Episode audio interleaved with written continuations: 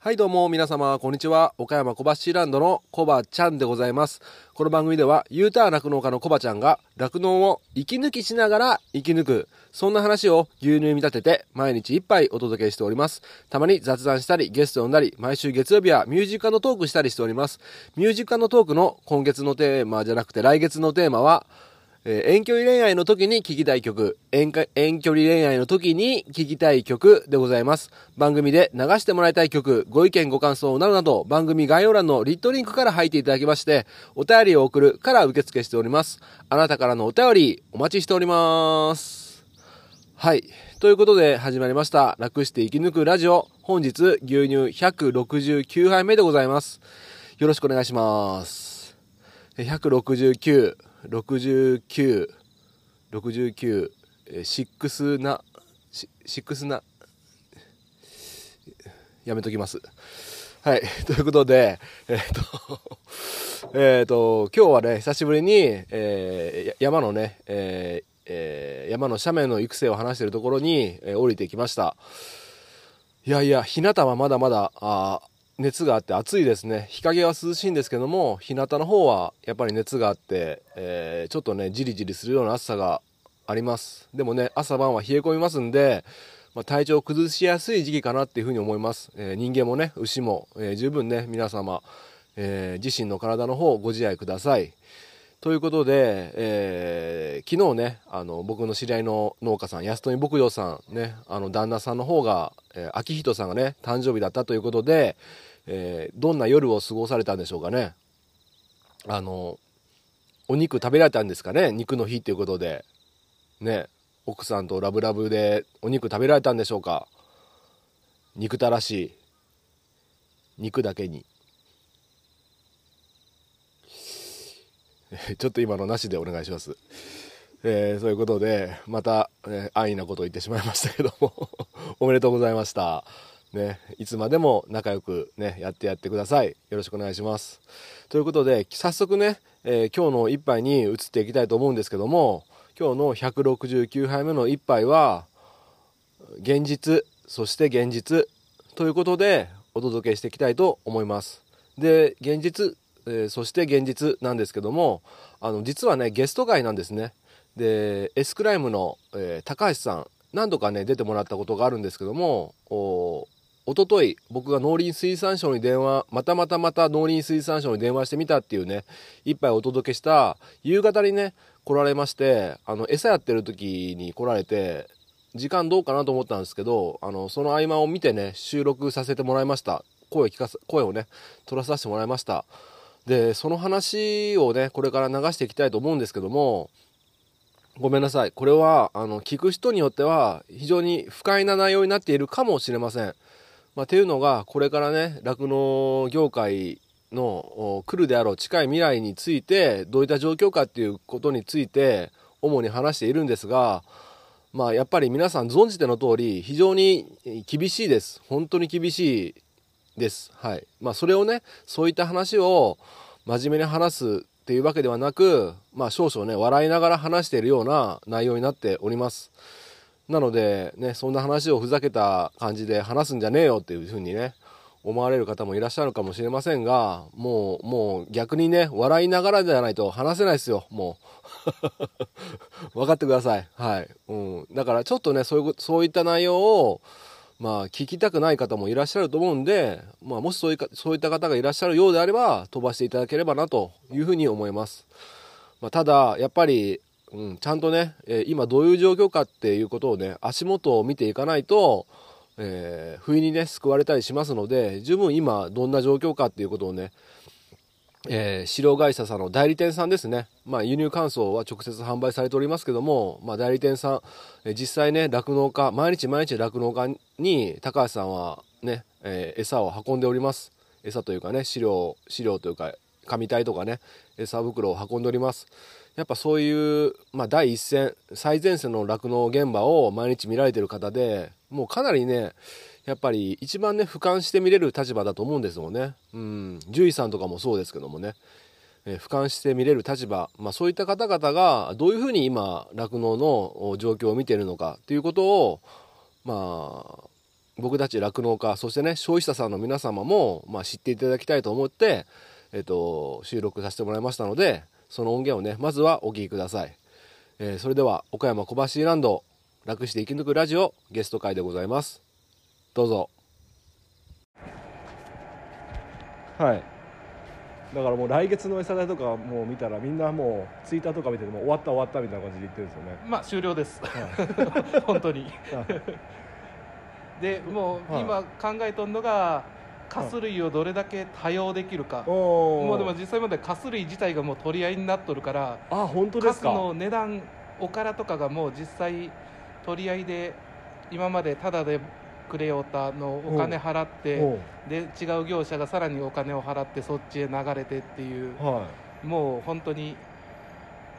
もうカス自体に、まあ、豆腐とかおからとかそういうカス類も実際もう供給不足、まあ、まあ基本的にはカス類なんで。豆腐を作らんと出んのんですけどそういうものによう変な付加価値がついてうわより一層かす類も高くなってきてでまあかす類使うとどうしてもあの牛に弊害が出る可能性があるので、はい、どんなのがあるんですか？いやまあ不飽和脂肪酸っていうのが悪悪さをするんですバターにはないけどマーガリンにはあるっていう、はい、それが結局夏場に3.6脂肪があったのが急に3.2とか2.9とかまで一気に落ちるっていう。そういうのがあの出やす出る可能性がある。病気にもなりやすいですその不飽和脂肪酸っていうのが。病気まではね僕ちょっと本当に詳しくないんで。でも何かしらの影響はありそうですね。間接的にというか繁殖障害とかその辺が出たら一番嫌だなっていう。えそれはビールカスモですか？ビールカスモです。嘘、うん、僕ビールカスできるもうマックスまで増量しようと思って計画してるんですけど。でもそのビールカスも取り合いですか今？ビールカスも今はねあのビール工場が動いてくれてれば出るんですけど、はい、一時期このコロナで本当にビールカス自体も要はビールを作らないとカスは出ないっていう。結局居酒屋が動かないとあの在庫がはけない、ビール作らない、はい。まあ当然カス出ないっていう。その辺もあるんでまあ今は大丈夫なのかなって思いながらでもまああんまり在庫がたまりすぎるとといや工場が止まってしまえばビールカスも出ない。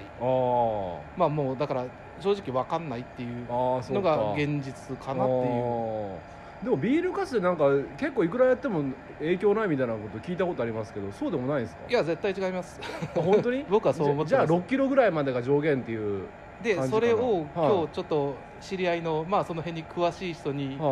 聞いて、その人はおからを8キロほう。で大丈夫なんて聞いたら、結局夏場でも3.8を切ること3.8ぐらいの脂肪でずっといけたへえもうそれはもうあの重曹。もう結局足動質を絶対起こさせない。はいはいはいはいはい、はい、でその要は不飽和脂肪酸を飽和脂肪酸に変えてやる。そうすると結局それはまあエネルギーになるから、はい、あの高橋君使い方次第だよって。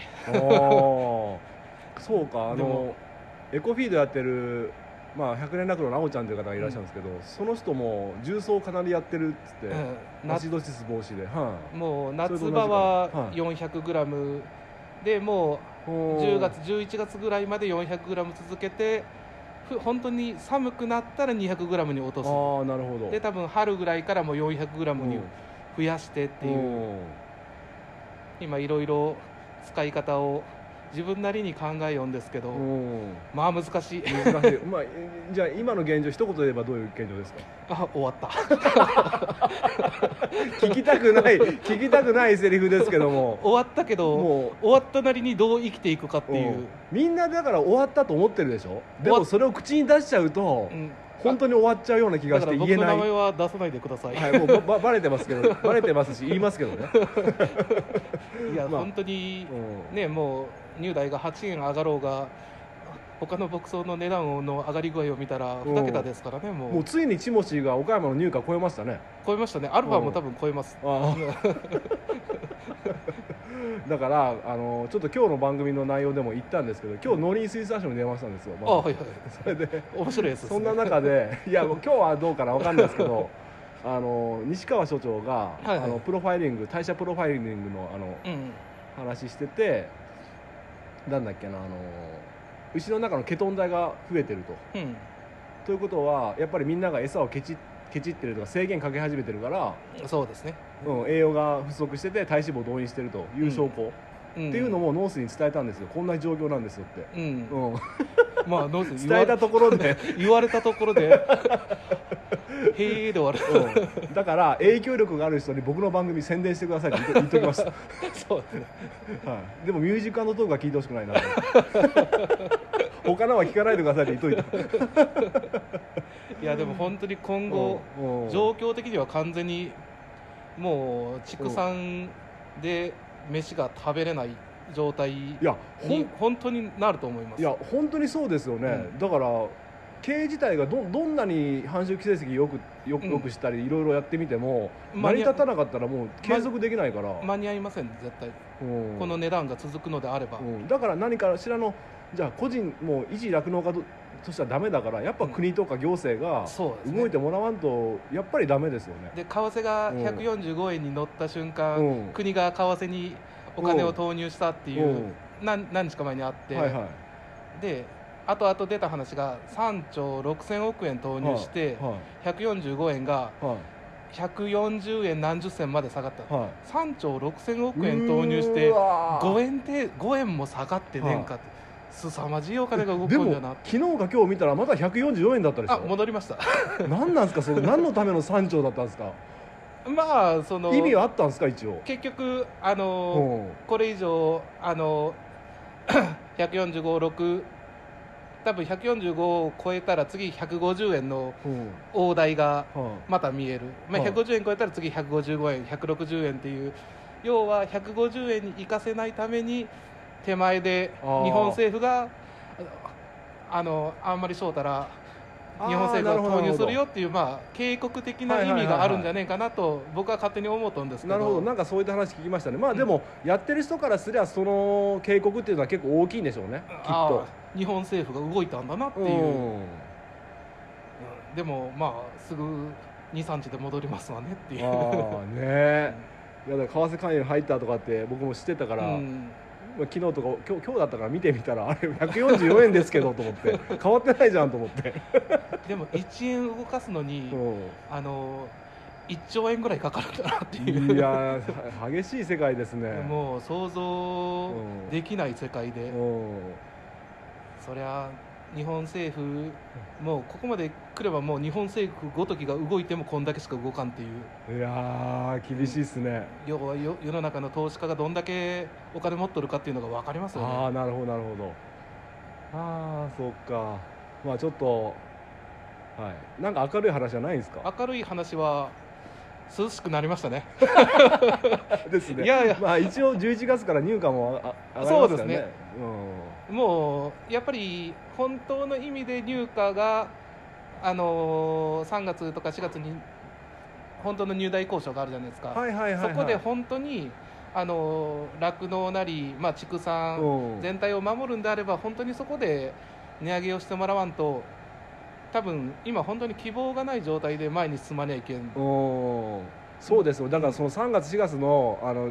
入荷交渉で残念な結果に終わったらそこまで頑張ってきた酪農家ももうやめれますよねさすがに。もう多分あもうどっかで見切りつけにゃいけんって思っとるのがもうあもう上げてくれんのなもうダメだなっていうに多分なると思う。さすがにだからそこまではなんだかんだみんな踏ん張りそうな気がしますもんね、うん、金借りてでもね、うん、僕も金借りますけど。もう借りんと多分ね 本当にウリョールがうちはもうね小林さんに請求せあ小橋ランドに請求せにはいけんのんだけど実際問題ねもう払ってくれたありがとうにですよね本当に。いやね。本当に明るい話はなかなか見えないけど、う。ん、入大交渉頑張ってっていう本当に。ですね、まあ、そこは次のねポイントですよねポイントというか。もう本当に酪農なり畜産が残るにはもうそこしかないっていう。そこでもうまた交渉決裂であの話が伸びてってなったら、多分本当にねもうは今ある件数の半分以下になるんじゃないかなっていう。そうですね。続ける理由が見つからないっていう。でもその時どうなってるんですかね？この23か月で激変したじゃないですか。激変しましたね。じゃあそそれまで何ヶ月あるのかっていうと 5, 5ヶ月ぐらいあと。そうですいやだからどうなってるか本当予想つかないですね、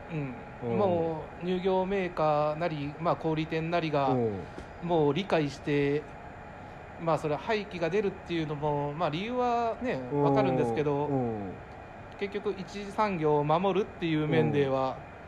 なくなれば売るもんないよっていう。まあ捨てるもんもなくなるけど売るもんもなくなるっていうね、ね、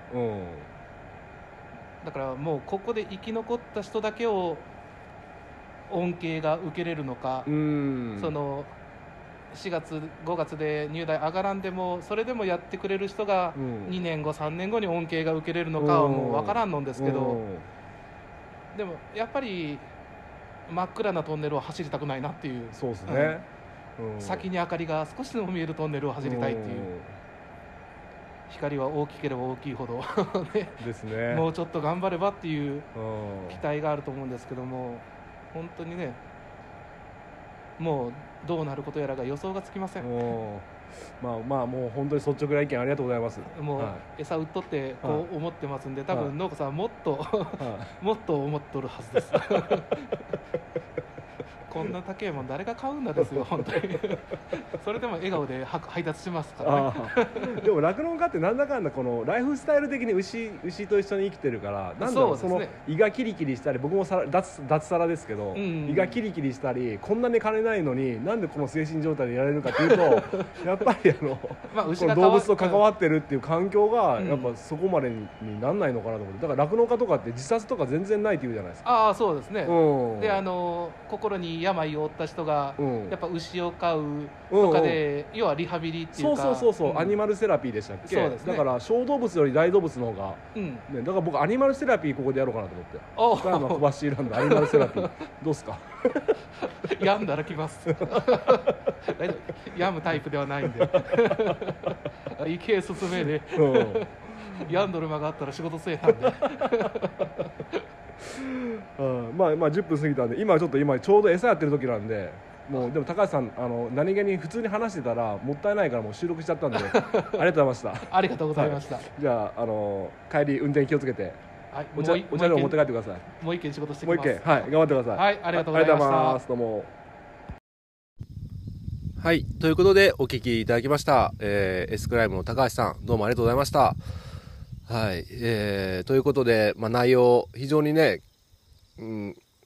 俯瞰して見れる立場の高橋さんから見てもやはりですね非常に厳しい状況は変わらずこの先もね、うん、厳しいっていう状況が予想できるっていう内容だったと思います。でやっぱり入荷が3月4月次のね入荷交渉うん。11月にね本州では手取り8円ぐらい、え北海道では2円ぐらい、えー、入荷は上がりますけども、まあ、それだとそれはありがたいけれどもそれだと全然足りないえ次の入荷交渉に期待っていうね、え、ことになってくると思います、うん。まあ、それまでなんとか踏ん張ってみんなでね生き残っていきたいというふうな強い気持ちはあるんですがあの、最後にね、うん、僕ちょっと軽率な発言しちゃったなっていうふうに思ってて酪農家って、うん、自殺が少ないってね。まあこれは僕はあの周りを見てもそしてあのインターネットの情報とかでも酪農、まあ、家っていうのは牛と関わってあのライフスタイル、うん、牛と共存生活をしている中でねやはり、えー、厳しい状況下でもまあ、自己承認欲求が満たされるというか自己肯定感が満たされるといいますか、まあ、精神的には、うん、他の職業に比べると安定しやすいのかなっていうのがあります。僕もこんなにお金が厳しい状況ですがサラリーマンやってる時よりかはもう全然精神的に安定はしています、うん、胃がキリキリすることも全くないしね。あの僕があのあれあの精神的におかしいだけかもしれませんが、うん、危機感がないだけかもしれませんがまあ、そう思ってたんですね自分も含めてただねあのこの間 DM の方であの小腹のクロちゃんの方から DM いただきましてちょっとね、その内容を紹介させていただきたいんですけども、お便りっていう内容じゃないんで、ちょっと DM の一部を紹介させてください。はい。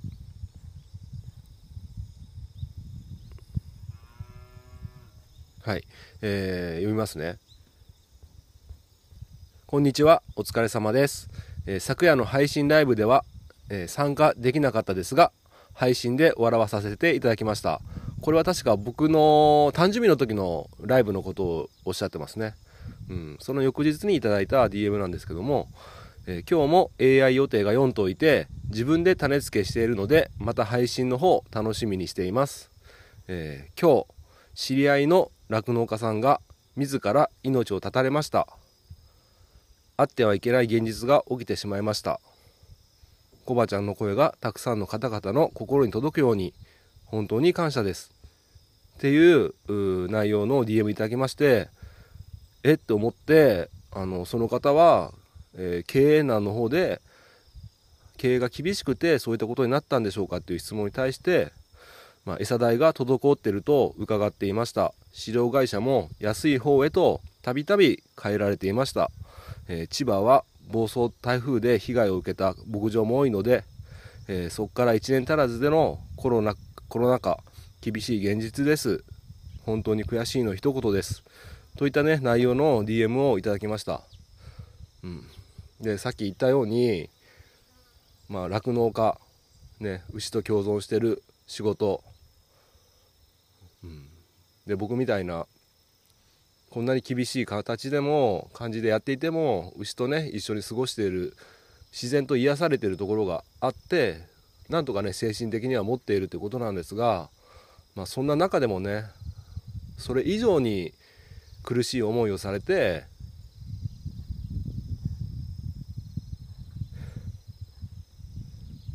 自ら命を絶たれた方がいらっしゃる。もうそういったところまで来ちゃってるんですよね。3年4年前5年前で誰がこうなるって予想できたでしょうか？餌代がここまで上がるって誰が予想できたでしょうか？予想していた人はいたかもしれませんが。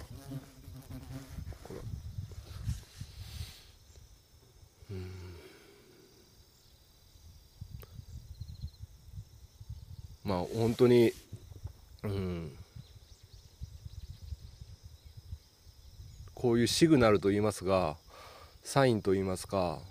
まあ、その酪農家さん命を絶たれたね酪農家さんの思いを考えると本当に悔しいですね。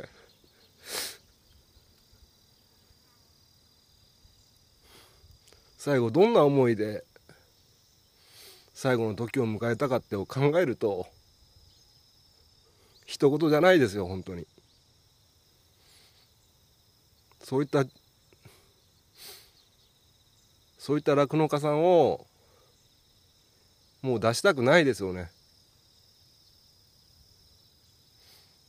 うん、だからもしねこの番組聞いてそういった気持ちになりかけてる方がいらっしゃったら、うん、本当に何でもいいからねあのお便りとか夜のねお休みラジオでライブ配信とかやってるので悩みでもね愚痴でも何でもいいですからあのください、この経営危機を乗り越えるアドバイスはできませんけども話を聞いてあげることはできますので。うん。まあ、ごめんなさい。僕が発信する立場でこういうふうなね泣いたりしたらダメなんですけど本当に一言じゃないなと思ってうん。本当みんなギリギリのとこでね今走ってるね。本当に厳しい状況ですけども。うん。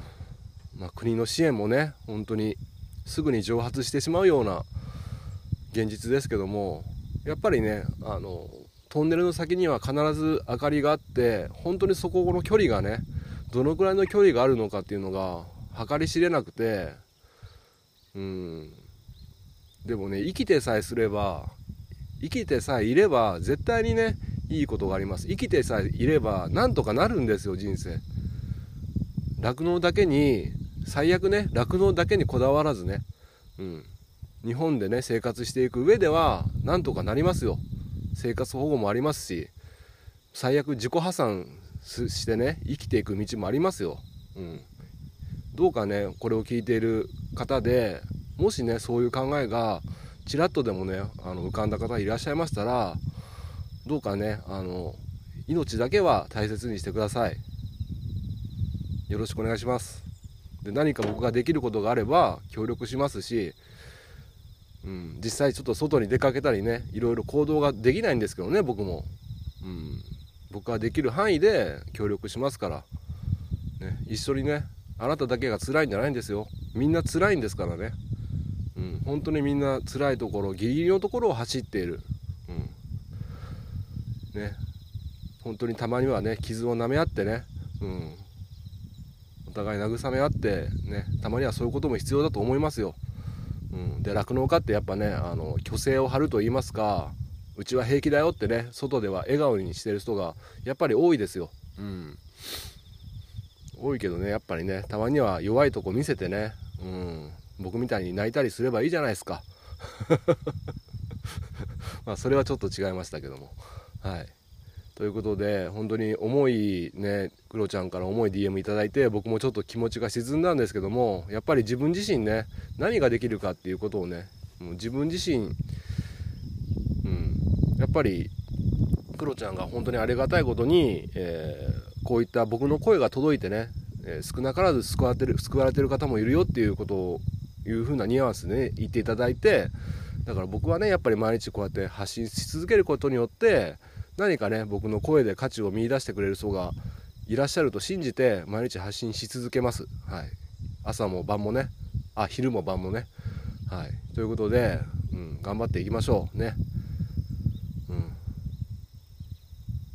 酪農ができなくなったから人生負けじゃないんですよ。酪農、うん、だけが全てじゃないですからね、うん、その